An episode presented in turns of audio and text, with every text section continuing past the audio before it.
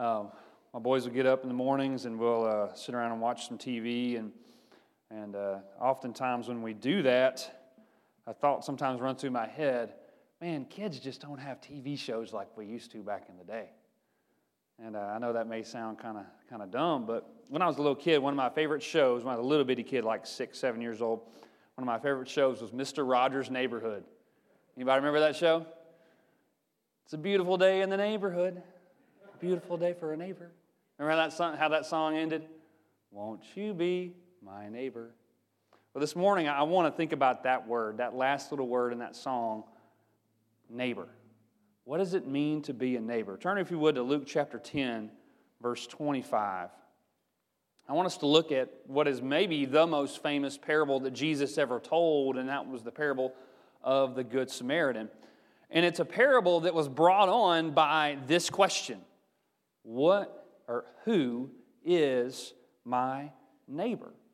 Now, to understand the parable, we've got to back up and we've got to see the scenario that's going on. What is taking place that made Jesus tell this parable? So, we're going to start in verse 25 and work our way up to the parable, which begins in verse 30.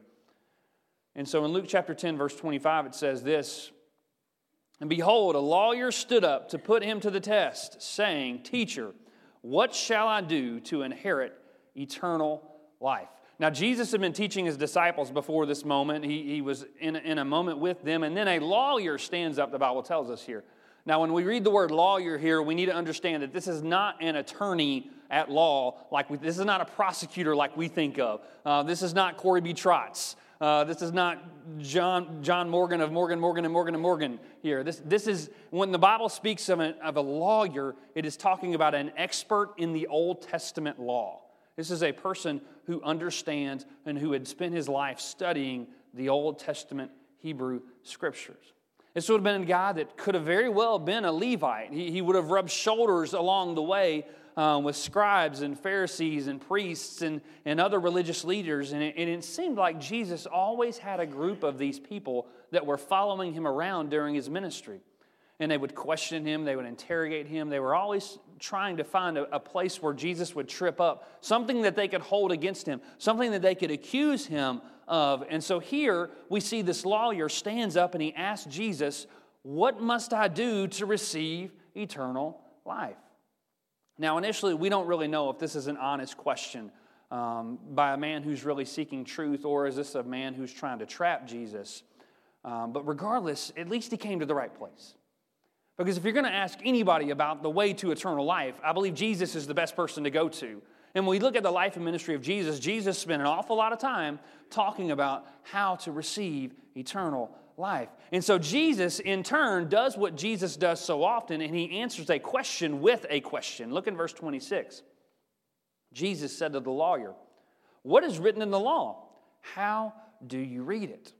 Now, this man was a lawyer, like I said, he was, he was an expert in the law. Jesus knew that, and so he then, in turn, turns the question back on the man. Verse 27 The lawyer answered him, You shall love the Lord your God with all your heart, with all your soul, and with all your strength, and with all your mind. That was a quotation of Deuteronomy chapter 6, verse 5, which is the Shema. It was a passage that was repeated by Jews every single day. And then the next part, he says, And you and your neighbor, you shall love your neighbor as yourself. Leviticus chapter 19, verse 18. Now, if that response sounds familiar to you, it's because it's the same answer that Jesus gave over in Matthew chapter 22 when a lawyer stood up and asked him, Jesus, what do you think is the greatest commandment? And Jesus, in turn, told that lawyer, the greatest commandment is to love the Lord your God with all your heart, with all your soul, with all your mind, with all your strength. And the second is like it to love your neighbor as yourself. Now, maybe, maybe this lawyer was there that day. We don't know. He might have been in the audience that day and heard Jesus give that answer. Or he might have just been a man who had studied Scripture enough to, to come to that answer on his own and to realize that to sum up all the Old Testament, you could do so simply by saying, Love God, love neighbor. But either way, let's look at verse 28. This is how Jesus responds. And he said to him, You have answered correctly. Do this, and you will live. And so Jesus is making the point to him that it's not enough to know biblical truth. It's not enough simply to know the facts of what Scripture says we must, in, we must then live our lives based on those facts. I mean, the devil knows who Jesus is, but he doesn't live his life on that fact, does he? The demons know the reality of the truth of what Scripture speaks, but they don't live based on that, right? And so Jesus is saying, know, you know those things, you, you've answered the right answer, now go and do it. And this is where we begin to see the true heart of this lawyer. You know, what he should have said in this moment is this he should have looked at Jesus and said, you know, the way to eternal life is to love God, love neighbor. And Jesus, I've really tried that. I've tried to live a good life. I've tried to love my neighbor, but I just haven't been able to do it perfectly. And so, Jesus, now what do I do? That's what he should have said. Because the reality is, I mean, can we earn our salvation based on our works? I mean, can a person live a perfect life from the time they are born to the time that they die, never sin, never violate a single law of the Old Testament? Can they do that? No, it's not possible. Not unless your name is Jesus, you, you can't do that.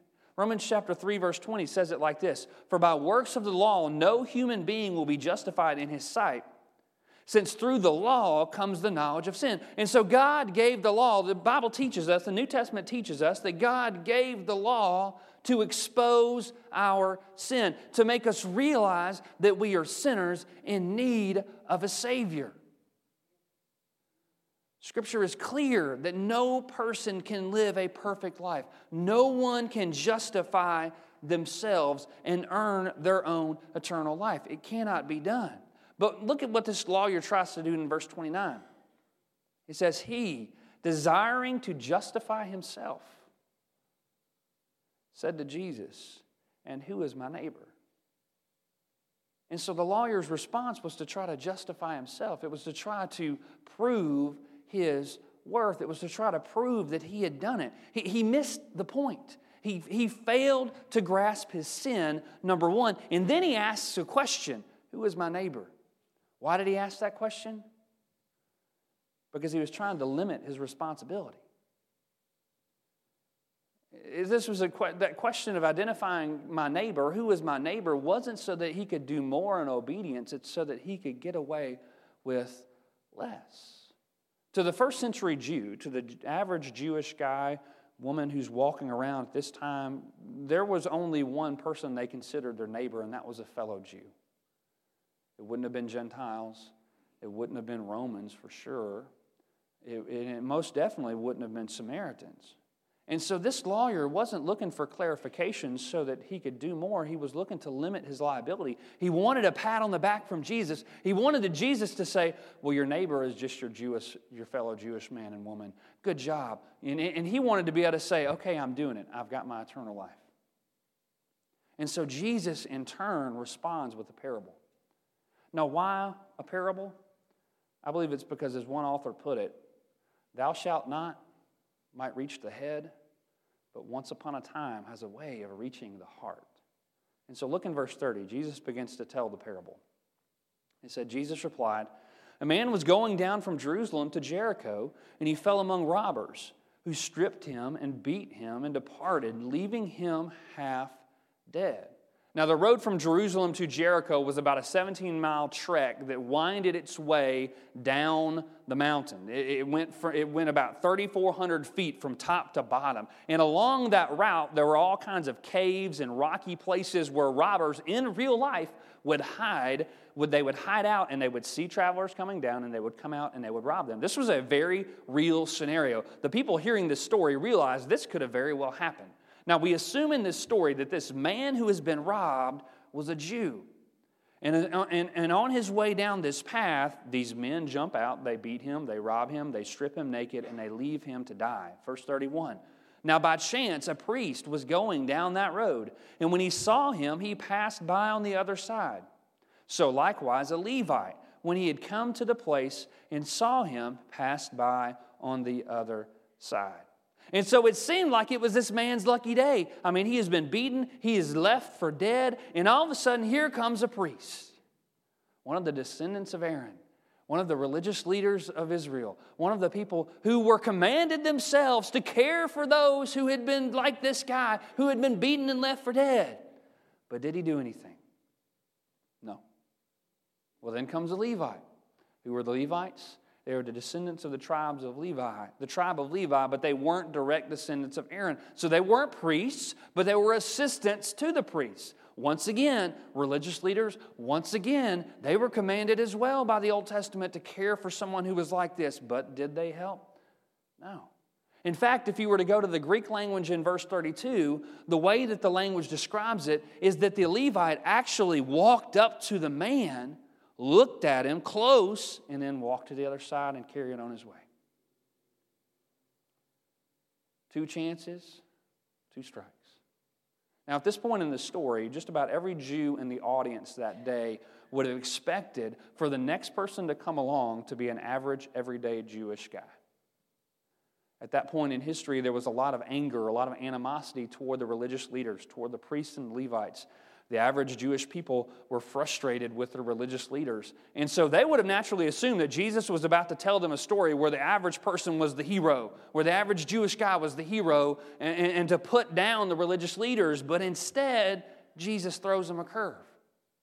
And instead of making a Jewish person the hero, he makes a Samaritan a hero, the mo- most unexpected person that you could possibly imagine to be the hero of the story. Now, the Jews and the Samaritans were in the midst of about a 400 year old family feud. The Samaritans were the descendants of the Jewish people who were left behind in the region at the times of the Babylonian and the Assyrian exiles, about three to 400 years before this.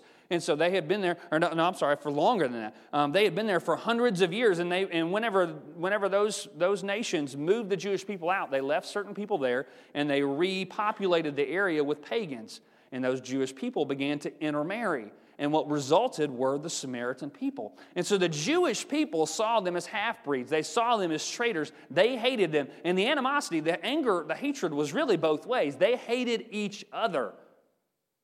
Yet Jesus chooses a Samaritan. Look at verse 33. But a Samaritan, as he journeyed, came to where he was, and when he saw him, he had compassion he went to him and bound up his wounds, pouring on oil and wine. Then he set him on his own animal and brought him to an inn and took care of him. And the next day he took out two denarii and gave them to the innkeeper, saying, Take care of him, and whatever more you spend, I will repay you when I come back. Now let's think about what the Samaritan did. First of all, he saw this needy man and he felt compassion. Now, the Samaritan, any Samaritan in this kind of scenario would have had every excuse in the book to do nothing but walk by. And where, but where, according to how Jesus tells the story, where a priest and a Levite saw inconvenience and sure death, instead the Samaritan saw need and felt compassion. I once heard, heard a story about a young teenage boy who was madly in love with his girlfriend. And so one day he decided he was going to write a letter to his girlfriend and profess his love to her. And this is how that letter read It said, I would climb the highest mountain for you, swim the deepest river for you, cross the widest sea, go across the burning desert for you. My love for you knows no end. Nothing can stand in its way. He signed the letter and then he put P.S. I can't wait to see you again. I'm planning on coming to your house this coming Friday, so long as it doesn't rain. You know, the Samaritan in the story saw a need, and he had every reason to walk by, but instead he had compassion and acted. He did something about it. What did he do? Jesus says that this man bound up his wounds. That would involve him tearing up his own clothing because this man who had been beaten was left naked. And so here he is tearing up his own clothes to bind up his wounds. Then he takes his own supplies of oil and wine, which would have been very valuable, and he pours on the oil. This was like a medicinal use. He pours on the oil to soothe the pain. Then he pours on the wine to disinfect it. And then, as if, as if that wasn't enough, he then places this beaten man on his own animal, which means now he's walking on this very treacherous path, leads him to an inn, stays for the night and then hands the innkeeper two denarii, which would have been two days' wages, but would have been amounted to about two months' worth of room and board. And looks at the innkeeper and says, Here's two denarii to take care of this man. When I come back, if you spend more, I'll pay you back. That's compassion in action. Now, look at how Jesus continues here in verse 36. He looks at the lawyer and he says, This, which of these three do you think proved to be a neighbor to the man who fell among the robbers?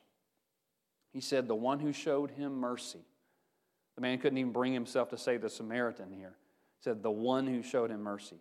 And Jesus said to him, You go and do likewise. So for Jesus, the question isn't, Who is my neighbor?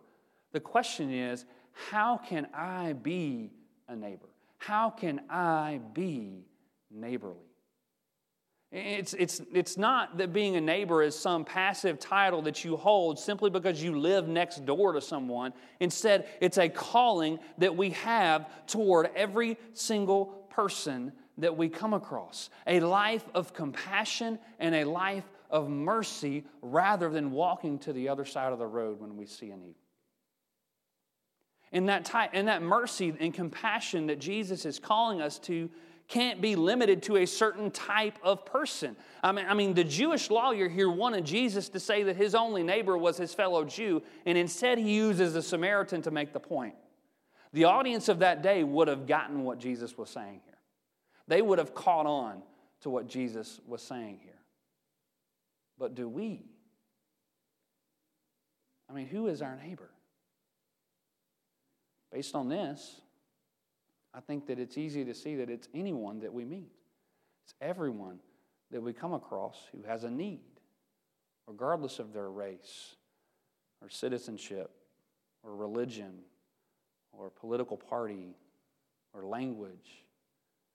Because of Christ's love, because Christ's love has no barriers for us, our love should have no barriers toward our neighbor that we love them because Christ loved us. We love them because Christ loves them. We love them because God created them in His image, and we would want nothing more than to see Jesus Christ redeem that person who was made in God's image. And ultimately, we love our neighbor because doing so puts our love for God on display. It's the clearest way in which we display our love for God. I mean, let's think back to what that lawyer asked initially How do I receive eternal, uh, eternal life? And now he's and Jesus answers, you know, he answers, and Jesus says he's right. Love God, love neighbor. Now it would be easy at this point to throw up our hands and to say, I can't do it perfectly. I'm glad Jesus died for me. I guess I don't have to try. I'll just trust in the work of Jesus and I'll leave it to him. I don't have to try to do this whole neighbor thing. But yet, Jesus didn't just call us to salvation, He called us to a life of obedience, a life of following Him into very difficult places and doing very difficult things. And He Himself said that loving one's neighbor was the second greatest command. Matthew 22 37. This is how Jesus said it. He said, You shall love the Lord your God with all your heart, with all your soul, and with all your mind. This is the great and first commandment. And the second is like it, it's equal to it, it's right there with it. You shall love your neighbor as yourself. That word love there is the Greek word agape. It's a self sacrificing, self giving love. It's the love that Jesus had for us and continues to have for us. It's the love that put Christ on a cross so that we may have eternal life. And he calls us to a love, to agape God, and to agape neighbor. Now, let's be real blunt and real honest here and ask ourselves this question why do we not? I began to think and pray through that this week, and I was talking with my wife about it. I said, why do, why do sometimes do we not love our neighbor? Why do we see needs and we walk by them? First thing I thought of was this is that sometimes it's simply because of selfishness. I mean, life gets busy, money gets tight, we, our schedules get full, and we can, find, we can find ourselves living with our heads down, only focused on our own problems and our own goals and our own to do lists, all the while missing what God has placed around us We start to live our lives like this. Okay, God, if I can just make it through this week, I've got a lot of things going on. I don't need to focus on anything but myself and what I got to do. And then the next week comes, I got I just got to focus on me and myself, and I just got to do my thing. And, and there's really no other way to describe that than selfishness. There's really no other way to describe when we become blind to what's around us. It's like a horse with blinders on. You know, you do that so they'll only look ahead. And sometimes we put the blinders of selfishness on and we refuse to look around us and see the needs around us. And we get caught up only thinking about me. Back in the 90s, in the country of Nepal, they, they lifted the ban on climbing Mount Everest. It's a tremendous mountain, it's huge. The peak of it stands at 29,000 feet. That's way up there. Um, and since then, since the 90s, about 4,000 people have made it to the peak of Everest and back and lived. And in that same amount of time, at least about 265 have died trying. In fact, many people pay fortunes. They pay $60,000 plus for the experience, for the training, for the equipment, for the travel to get there up and down alive. That's a lot of money, ain't it? They, they, because they, they are so committed to it, they're willing to invest all this money 60000 plus is what I found. But with all that influx of people trying to climb up that mountain and all that influx of money, this is what's happened a really disturbing thing, and that's a decline of morals along the path. You know, in the rush of trying to get to the top, people who have invested so much for the bragging rights of saying, I've made it to the peak of Everest, will do almost anything to get there and back even if it means leaving other climbers behind. It happened to a 34 year old man by the name of uh, David Sharp from Cleveland.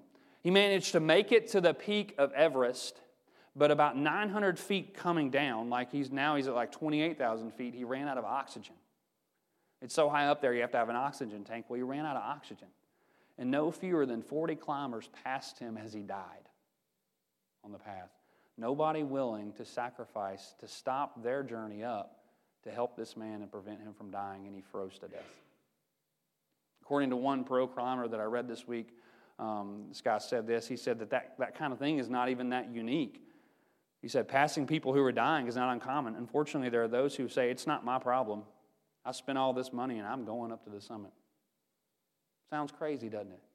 Sounds un, un, unhuman, inhumane.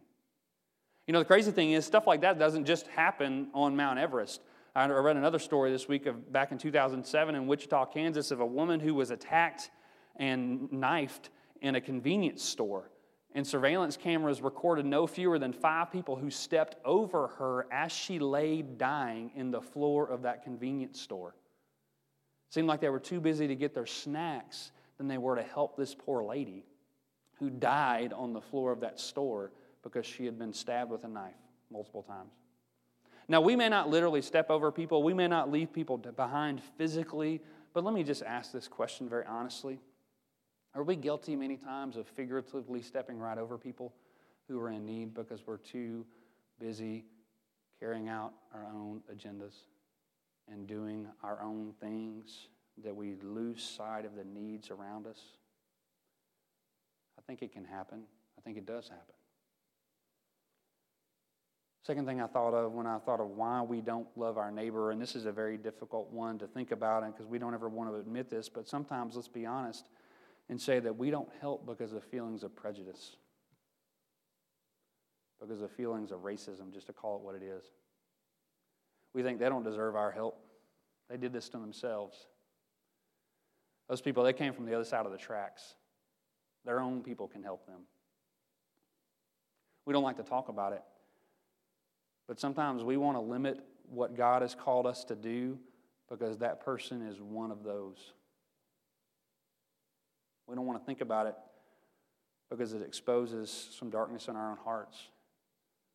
But you know, we may look and we may see broken people around us, but the reality is that we're all just one step away from being broken people ourselves.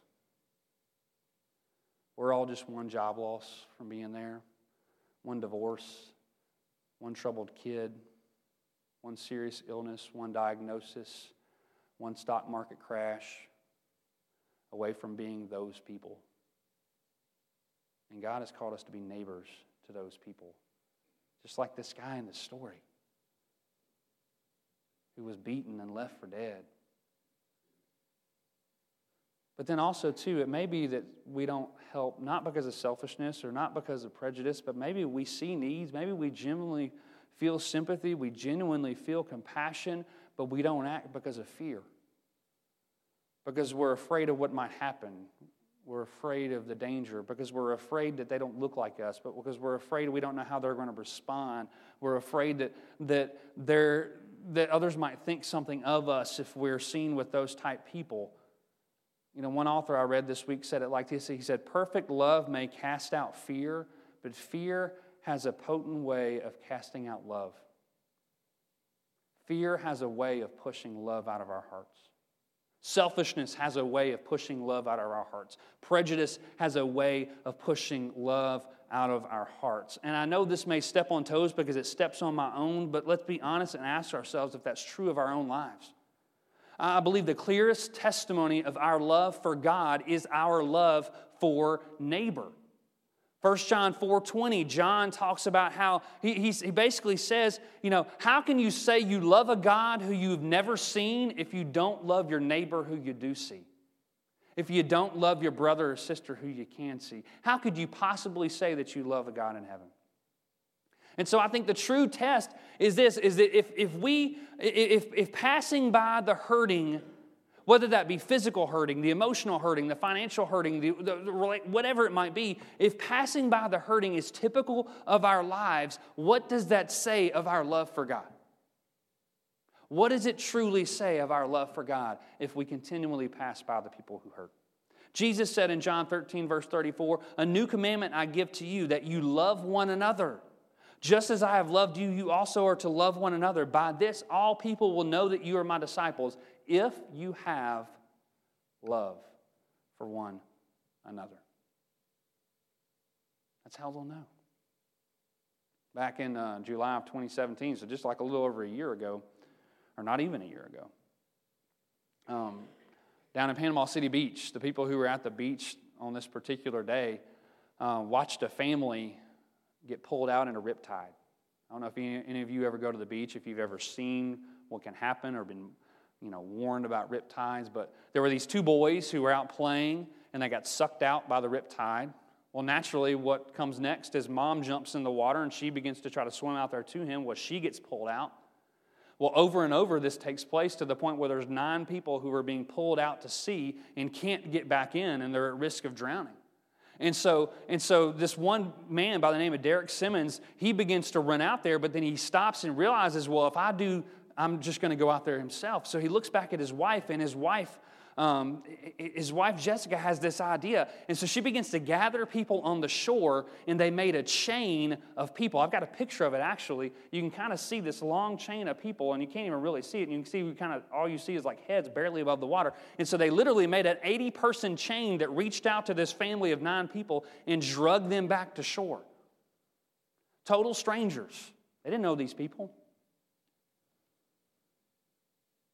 I think that's a perfect picture of who, what we're called to be, of the neighbors that we're called to be. To be believers who are linking arm in arm, hand in hand, reaching out into the dangers of this world, trying to pull people to the shore, to safety with our Lord and Savior Jesus Christ.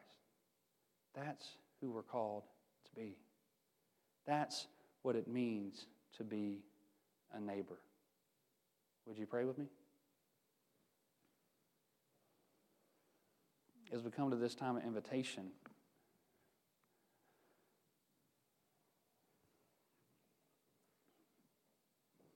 I think as believers, for those of us in this room who are believers in Jesus Christ, I, I think this we have to answer the same question that this lawyer did. When Jesus looks at him and says, Okay, who who was the neighbor here? And that man looks back and said, The one who showed mercy. And Jesus looks at him and says, Go and do likewise. And so, for those of us in this room who claim Jesus Christ as our Lord and Savior, are you being a neighbor? Are you a person of mercy and compassion? Who's willing to reach across the lines to help a person in need? Maybe today you need to confess something that's kept you from doing that.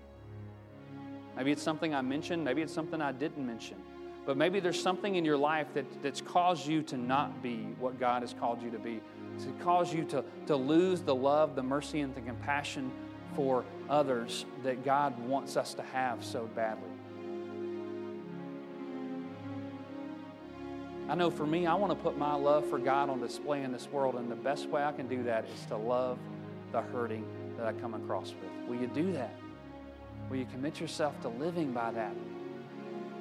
And maybe you're here today and, and, and you are not a saved person. You're not a Christian. You've never given your heart and life to Jesus Christ. Well, you know what? You can't do it on your own. Your works will not save you. You cannot be good enough to outdo the sin that you've committed. And see, the only way that you can find eternal life is through Jesus Christ and through surrendering your life to Him, to receive Him as your Lord and Savior. And if that's you today, I would love, I would encourage you to walk down this aisle at this time of invitation so that we can share more with you about that and we can help you make that decision. Father, I do pray for each and every person in this room. I know that every person's at a different place in their walk. From those who are lost to those who have been saved for generations, and there are things that we deal with and struggle with. But I pray that today, if there be someone in this room who's this is a hard spot for them, I do pray that you would break down the walls, break down the barriers. Call us to be people of love and compassion, to not hold back in showing that love. And I do pray that if there be someone in this room who needs you as the Lord and Savior, who needs to receive the forgiveness that only Jesus can give, that today would be the day that they pray to receive Christ. God, make your presence known in this place as we come to this time of invitation. And it's in Christ's name we do pray these things.